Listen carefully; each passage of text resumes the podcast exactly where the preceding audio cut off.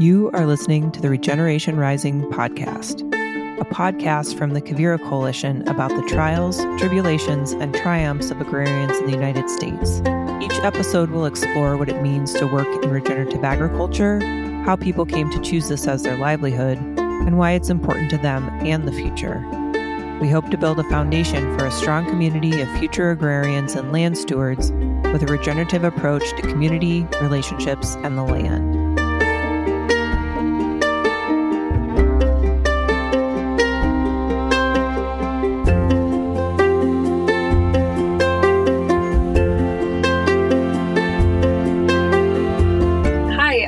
Taylor Sanders. I am Quivira Coalition's New Agrarian Program Colorado Manager, and today on the podcast, I'm interviewing Byron Palmer. Byron is over in Petaluma, California, and he is with the Sonoma Mountain Institute. They do ecological restoration on landscapes with cattle, and he also runs Grounded Grass Fed, or Grounded Grass and Livestock, um, which is a direct market and consulting business. The reason that I chose Byron for this interview is because we were having conversations with our New Agrarian Program apprentices about transitioning from more of an urban, maybe a suburban environment to the rural and agricultural lifestyle, and how that might be kind of hard for folks to transition. And so Byron comes from, also like myself, comes from a suburban environment and has some pretty funny stories to share. So thank you so much for tuning in. I hope you enjoy.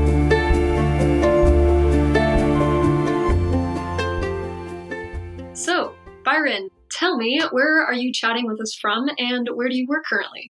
Yeah. I am chatting with you from Petaluma, California, north of the Bay Area, north of San Francisco, about an hour or so. And I'm actually on Sonoma Mountain, nestled uh, on a little hill at about 600 feet of elevation on the, you know, technically the smallest mountain, I think, in California. Um, and uh, I'm in my office Right on. You just told me um, just a minute ago that you got done loading cattle. Tell me more about your job. The nonprofit that I work for is, is Sonoma Mountain Institute, and I'll I'll refer to it in the future as SMI uh, because it's hard to say all those syllables in a sentence. But yeah, Sonoma Mountain Institute, a nonprofit that's focused on ecological restoration uh, using prescribed herbivory. So I, essentially, I manage you know megafauna on the landscape. We choose cattle uh, because they're easier to work with than uh, bison or mastodons in my context. And for them, I manage. Uh, I manage ranches that they own, and I also manage uh, a number of leases that we have around surrounding counties. We manage land that other nonprofits own. We manage county parks uh, where the public has access, and we manage private land as well. So I have about nine properties in our management portfolio at any given time. I also have my own business. It's called uh, Grounded Grass Fed or Grounded Land and Livestock, depending on who we're talking to. And we have a small direct market program, uh, beef, and we also do agricultural consulting and ag services and equipment sales as well, agricultural equipment sales. So tell me, um, where are you originally from and how did you get into agriculture? Oh my goodness. Yeah, such a great question. Well, I am originally from the suburbs. I'm from a town called Alameda. It's in the East Bay. Um, if you're from the Bay Area, California, you think there's only one Bay Area. You don't know that other states or places say they have a Bay Area. But I'm from the East Bay. Uh, Alameda, it is right next to Oakland, California. I grew up uh, in you know pretty standard suburban quasi-urban situation that's that's where i grew up and there was how did you get into this right okay so transitioning. So I grew up, as I said, in the suburbs. I went to college. Um, I read books in college. I don't know if anyone else read books in college, but I read books in college, and the book said, The earth is burning, the earth is on fire. And I thought, that is some bad news. And along the way, uh, making this story short, I discovered that agriculture was responsible for a large component of the ecological footprint, which makes a lot of sense. I eventually got involved in environmental activism. And during that period of time, I realized that I was most interested in um, learning about agriculture. And I actually ended up getting a job doing documentary filmmaking out of college. And we were looking at how campaign finance affected policy. And I ended up working on a segment and producing a segment that looked at the relationship between agricultural policy and campaign finance.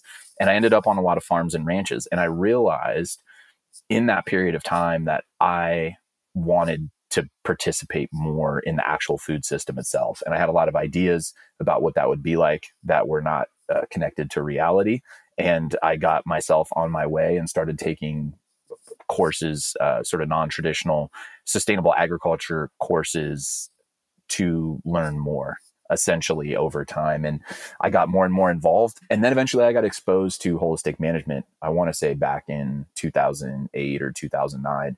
And, you know, got exposed to the idea that that herbivory itself is a power for good. And I, I got really enamored with that. And so in that transition from, you know, ideas in college about the earth is burning and essentially wanting to tell those stories through documentary filmmaking realized that I wanted to directly participate in the work itself. So yeah, I got interested in holistic management and ended up getting involved in a two-year program, two-year program called Regenerative Design Nature Awareness back in 2009 out in Bolinas, California, which is on the coast, a tiny little town, little weird town that's really interesting and cool. And I was there for two years um, studying essentially regenerative design and nature awareness, uh, you know, permaculture, tracking, primitive skills, that kind of stuff. I call it professional hippie camp. I got a I got a master's in professional hippie camp, and uh, I have that certificate somewhere. Is is that certificate made of um, spit and and bark? Yes, is 100% made of spit and bark, which is which is also true of all of my clothing and, and most of the things that I use on the daily most of the things I use on a daily basis.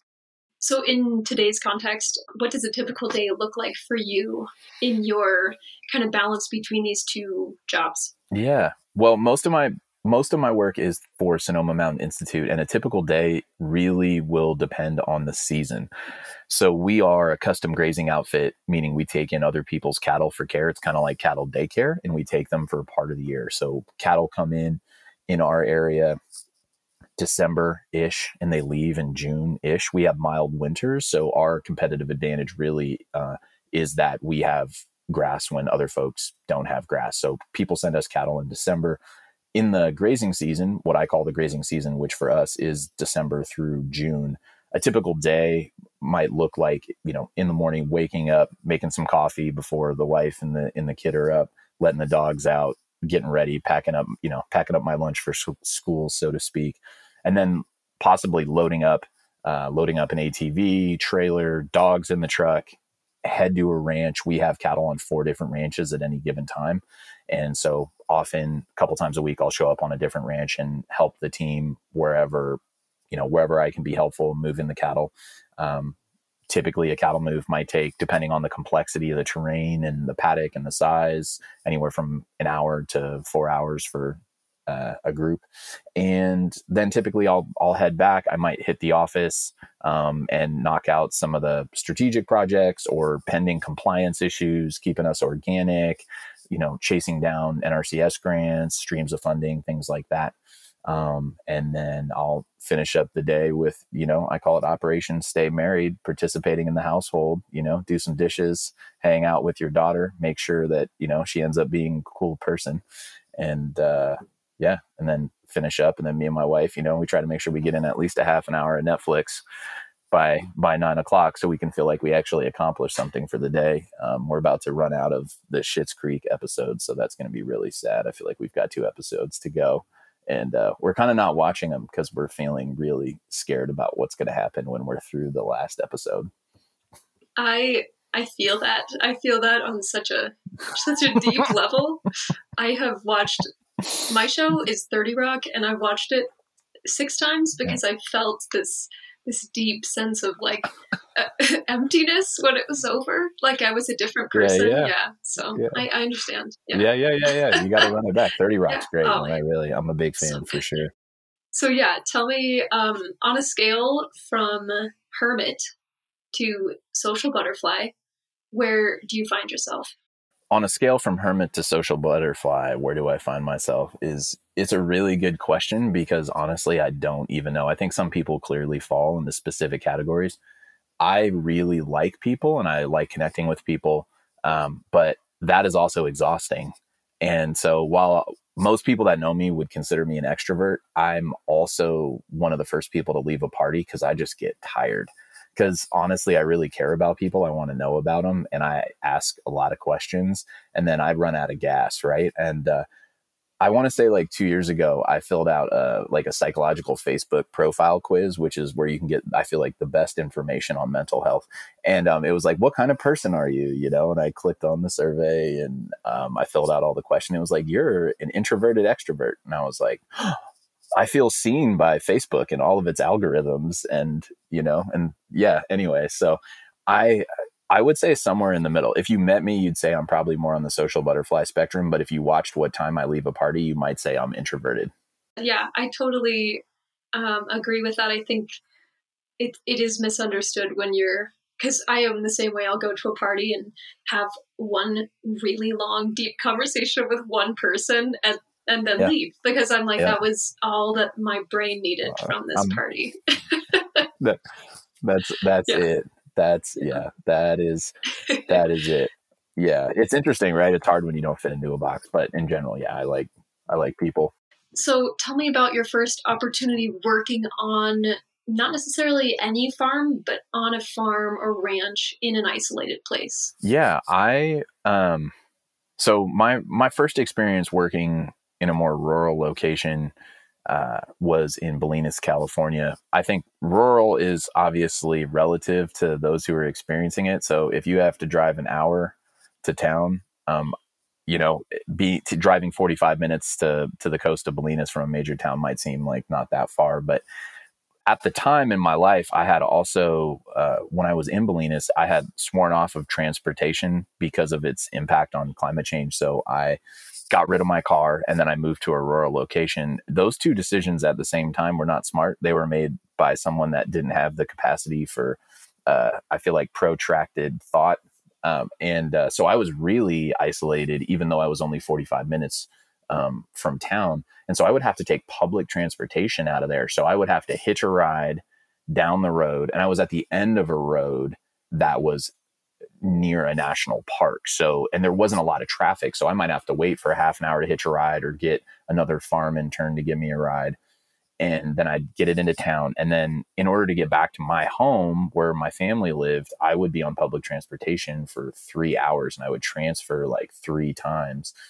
And people would invite me to social activities in a in town. Um, you know, and that town might be an hour drive away, but it would take me half a day to get there. And I would show up you know? And I remember feeling resentment when I would show up because I'm like there and I'm like, it was a great And they're like, sweet, get in here. It's totally fine. What, you know, and they drove like 20 minutes and they would have like no concept of the fact that I just watched like three people throw up on public transportation and like I missed a bus and I had to pee, but there's like nowhere to pee because I was like in public, but I couldn't miss my transfer. And I'm like holding it. I'm like, should I piss into my water bottle? I should not piss into my water bottle because you can get in a lot of trouble if you piss in your water bottle on, in public, you know? And so I, uh, it was, it was hard. It was hard to figure it all out, you know? And that was, that was my first experience. And it felt pretty isolating. And I definitely had some resentment built up when I would attend social functions. Absolutely. I feel like every time I've taken public transit that's not super solid, it was like every time I got to my destination, I was exhausted. I felt like I'd gone through war, like navigating the bus schedules and like between, yeah, like kind of watching your back too. Like you gotta watch yeah, your yeah. back on public transit out here, you know, like I'm sure everywhere, but like in the West, it's not super developed. Yeah, yeah. What were things that you learned um, when you were working on that farmer ranch um, kind of more isolated place? What were some things that you learned to keep yourself from feeling lonely?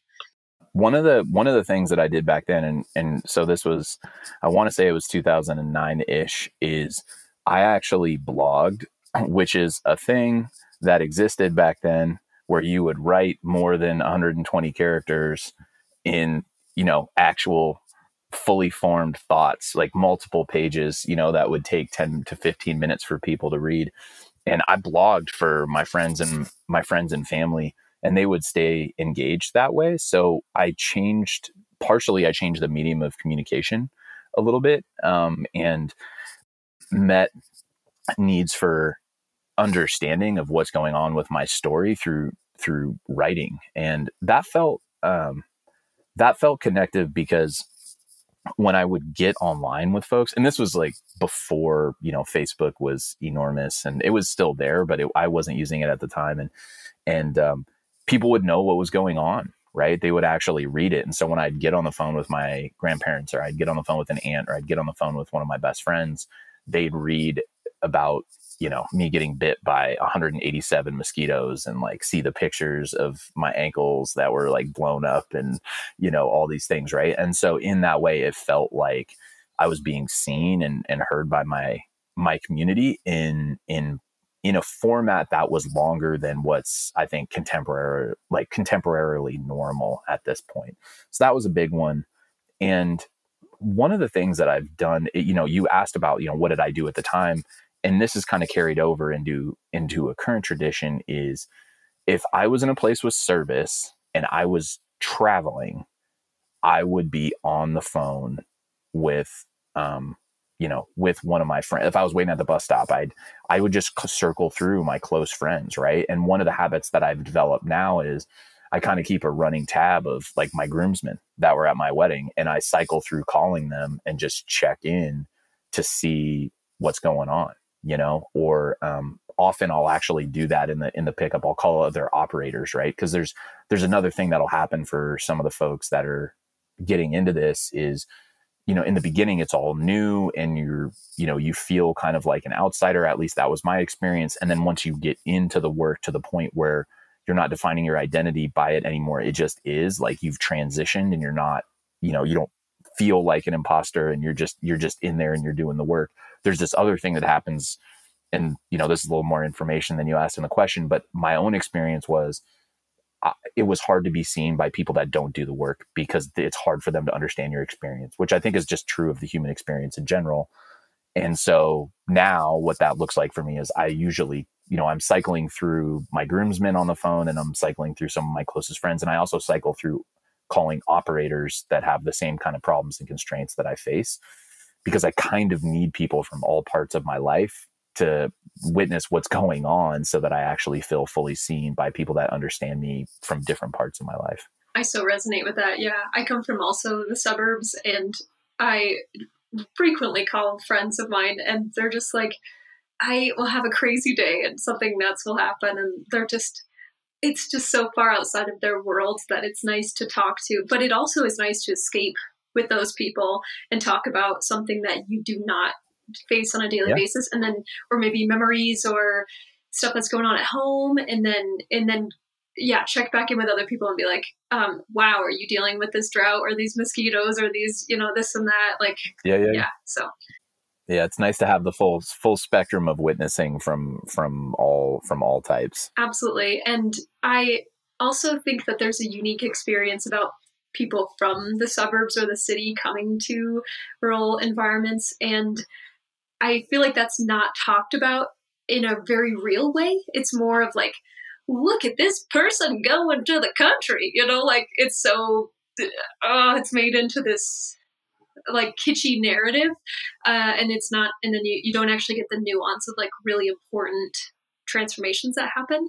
And so I feel like you probably were there for that's an interesting I feel like that I've I've dealt with those same issues of like, yeah. you know, I still like to go to concerts. I still like to go to shows. That's like a part of how I grew up is, you know, hanging out and riding skateboards in downtown and going to shows and uh, you know, eating at restaurants and like living the kind of city life and then, you know, kind of transitioning to that that rural lifestyle. So yeah. I appreciate that. Yeah no you, you bring up a really great point and not to dive off topic and i won't take up too much time but no please. but i i, I think you know what you just pointed out specifically is there's an archetype of a person right? And there's a lot of us that are coming not from the country that are coming to the country to farm and to ranch in the way that they're viewed or were viewed or we even view ourselves is almost like a caricature right?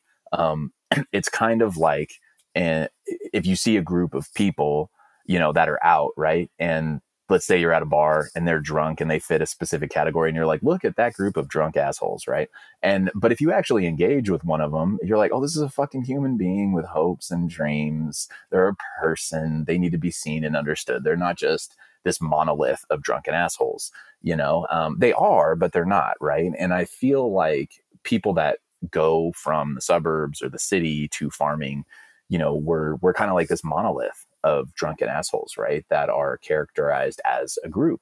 But, you know, asking the question, like, from a larger perspective, what do we what do we want moving forward? Do we want people to be more engaged in agriculture? That's what people from ag want. They want more people from the city to understand what their life is like. How do you think that fucking happens? It happens by people that have no lived experience awkwardly coming to this new space and doing a bad job for a very long period of time.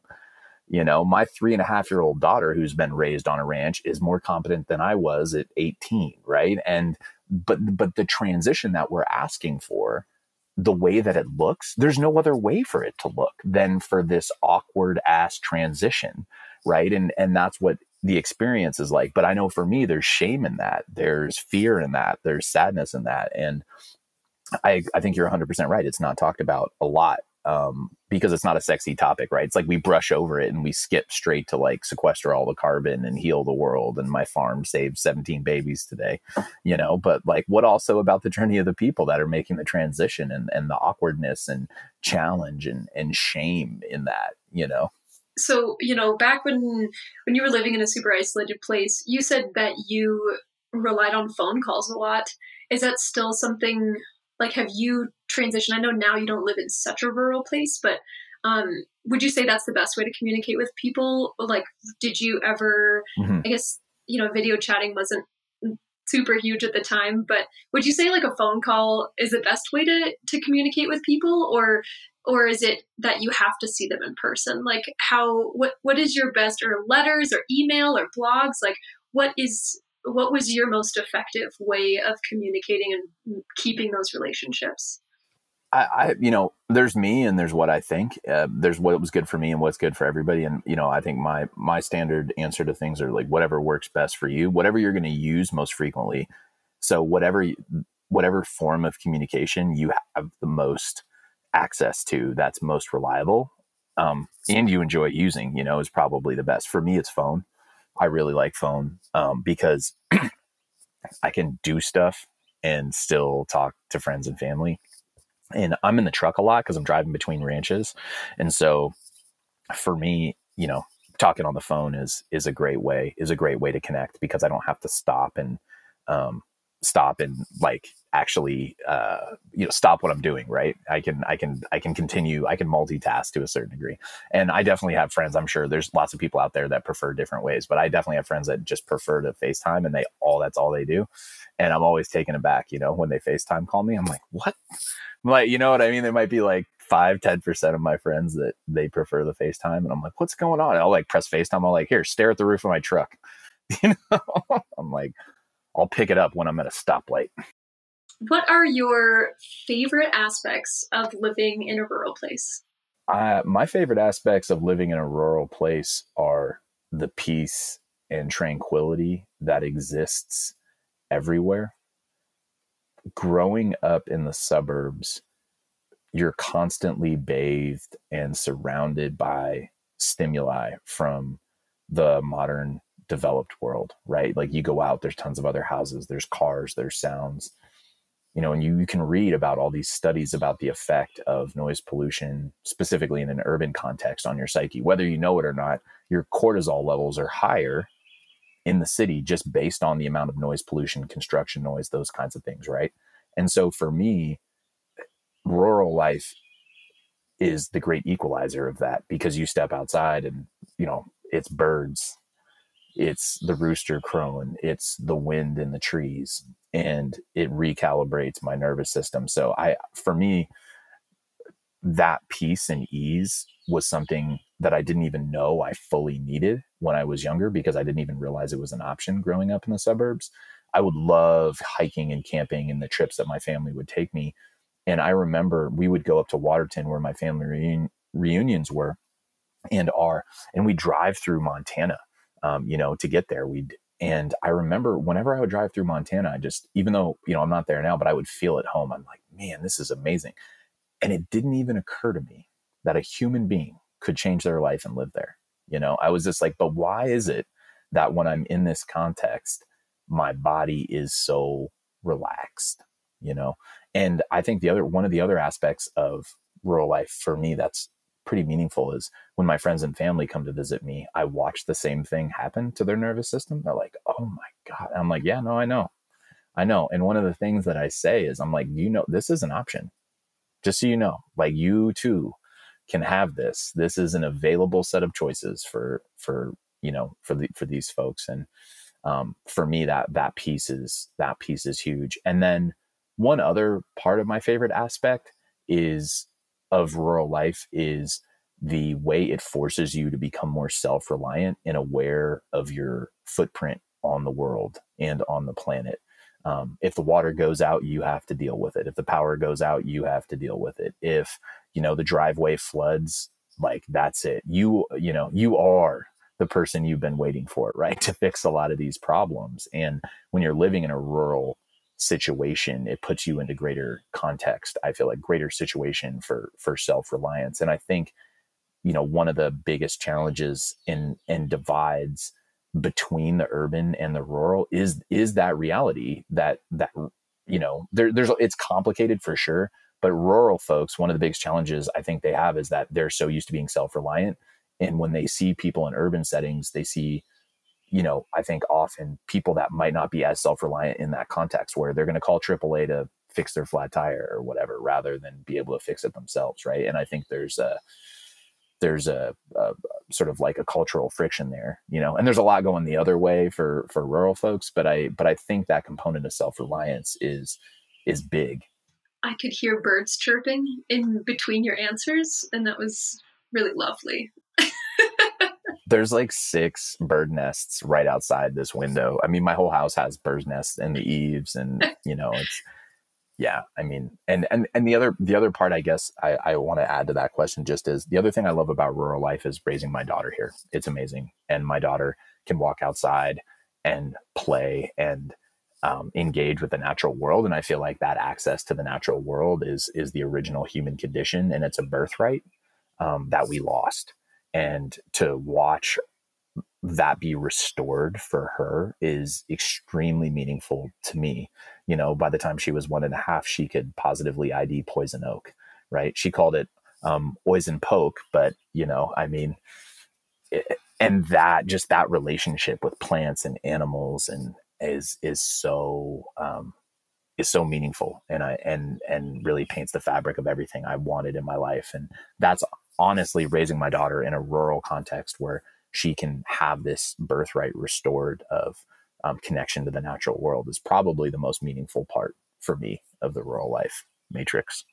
You know, I think I have a lot of resentment for the place I was raised, and it's so difficult for me to go back. And so I think that's so cool that you're passing that down to her and she gets the lessons that you've learned. Like this awesome thing that you found that she doesn't really have to think about that. It's just gonna she's gonna know how to change her own tire. She's gonna know how to, you know, um, like fix fix her own water tank and like you know um, drive cattle and ride a horse and do all these things that you had to go 20 25 30 years without knowing so yeah. that's that's really exciting i love that yeah it is it's healing you know it's healing to be able to provide that for somebody else to and then watch them hopefully if you do a good job they take it for granted. And then move yeah. back to the city. Yeah. Yeah yeah yeah yeah. So one last question. This podcast reaches a lot of folks who are working on farms and ranches, um, rural or you know close to town. Um, what is you know in general, not necessarily t- to towards folks who are in rural, super rural situations. What's one piece of advice that you would give a young agrarian starting out? I think the most important piece of advice I could impart to a young agrarian starting out is to not feel like being a farmer or a rancher is the only way they can participate in the food system. there is a romantic notion of food and food production, and it ticks a lot of boxes in the ideological value realm that make a lot of sense. But the ideas and values behind regenerative or sustainable agriculture don't necessarily have a direct correlation to the quality of the experience of the work and the location of the work that unfolds when you're actually doing it. I think in uh, the academy, they call this the theory practice gap, you know, to a certain degree, right? You've got all these ideas and you want to put them into play and you want to be part of these ideas. You know, you listen to a podcast, you read a book, you saw a presentation, you watched a YouTube video, you watched a Netflix documentary. I want to be part of that because I like those ideas and I want to restore the land in that way. But the actual fabric of the work, the day to day of the work, the challenge of the work, the stress of the work um, can be massively overwhelming. And that's okay. And I think what I would say to these folks that are getting in it, and I wish someone, you know, would have said to me is farming and ranching is one of the many ways that you can participate in this system. But there's a series of people in different organizations that are constantly supporting us in the work we do, whether that's other nonprofits, NRCS, marketing groups. Um, you know, there's so many ways to participate in a sustainable and regenerative food system. So don't put a bunch of pressure on yourself to think, hey, I'm going to have to learn how to become a cowboy or I'm going to have to learn how to do row crop agriculture. You can get your feet wet, but the reality of this work is there's there's so many ways to participate you know? So don't don't put that pressure on yourself um, if if you feel like that's the only way you can make it because the honestly the work is the work is really hard.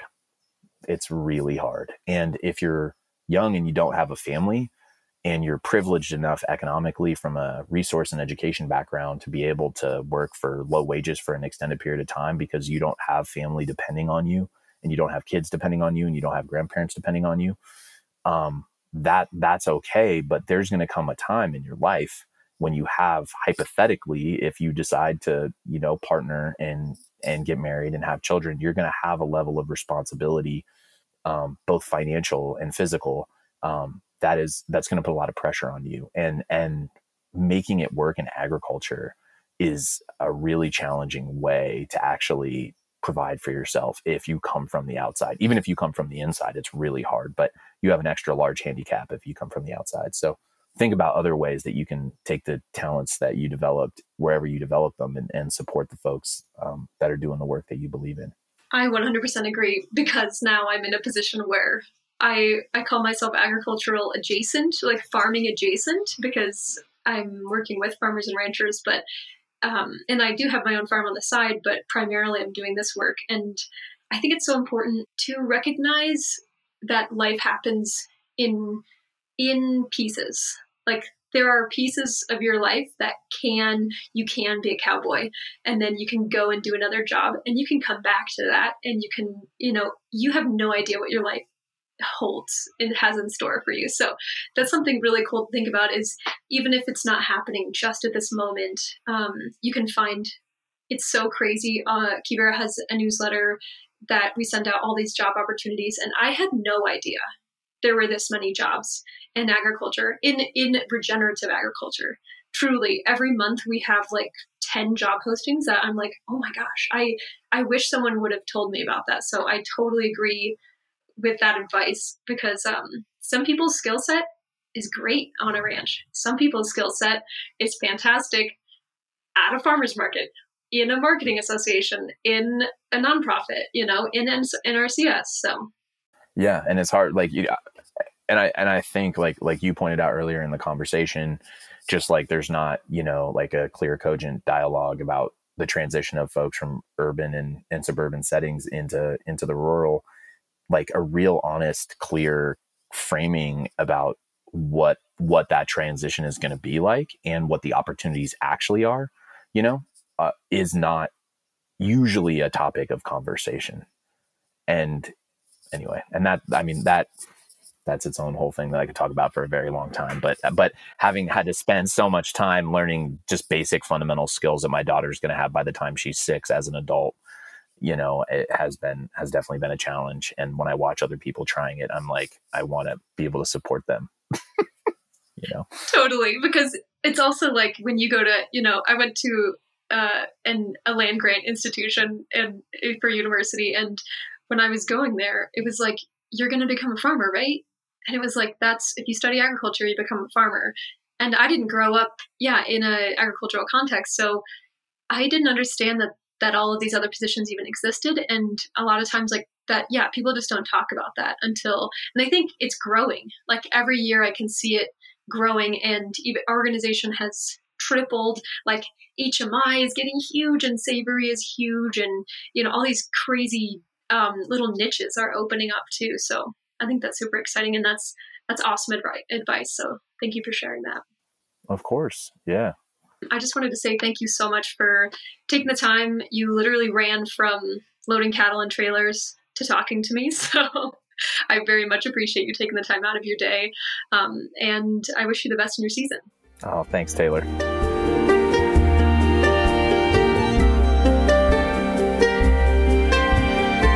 We'd like to thank Byron so much for being on our podcast today. If you want to catch up with all the awesome things Byron is up to, you can go to sonomamountaininstitute.org or groundedgrassfed.com. You can also follow them on social media on Facebook or Instagram at Grounded Grassfed.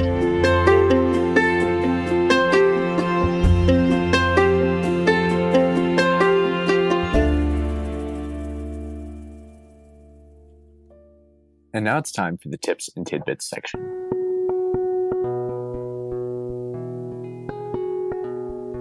My name is Tyler Eshelman. My wife and I run a small farm and goat dairy in New Mexico. And the best tip I have to offer beginning agrarians is to spend time building lots of good relationships with folks in your communities. Find out who the mentors are, who you can ask questions to, who might have equipment to share, what farmer networks exist, but also spend the time getting to know your local markets, customers, and neighbors. Who has young kids who might want to visit the farm?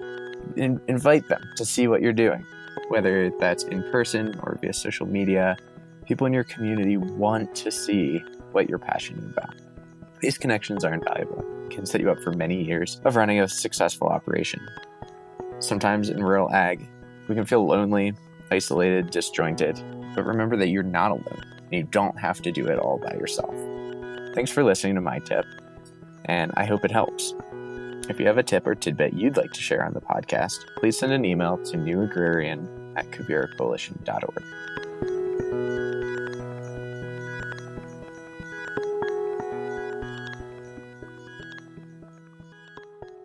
Looking for a job in regenerative agriculture? Quivira Coalition has spent decades building a network within the regenerative agriculture community. We're constantly finding awesome job postings, so we decided to send them to your inbox in our inspiring monthly newsletter. We find jobs and apprenticeships that will keep you learning and building your career, whether that involves moving cattle on a ranch or attending meetings in an office. One of the jobs that we're featuring this month is from Mesa Top Farm, a diversified multi species farm just outside of Santa Fe, New Mexico. Mesa Top Farm values a healthy ecosystem and balance of wild species with economically viable production of food through rotational grazing and regenerative agriculture practices.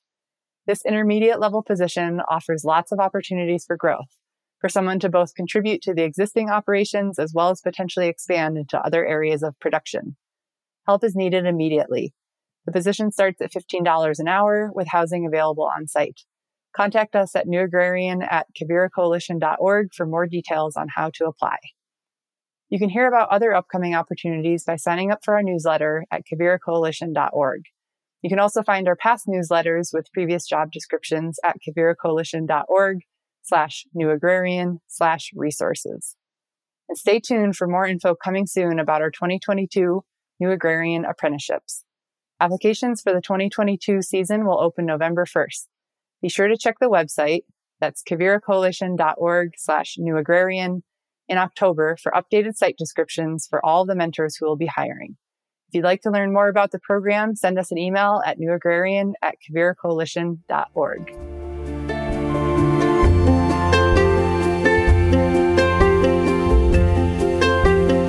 Thank you for listening to Regeneration Rising, a podcast production of the Quivira Coalition. Find us on Spotify, iTunes, Google Play, and other popular podcast platforms. If you'd like to support this podcast, visit quiviracoalition.org slash podcast to become a sponsor or Patreon supporter. We'd like to thank Quivira staff members Leah Ritchie, Taryn Dixon, Taylor Sanders, Leah Potterwaite, Tyler Eshelman, and Tafari Finn for their contributions to producing this podcast. This episode was edited and engineered by Caleb Wenzel Fisher. Wanderlust, our theme music, was made by Scott Buckley. And we're grateful to our guests for taking the time to talk with us about their experiences. Thank you for listening.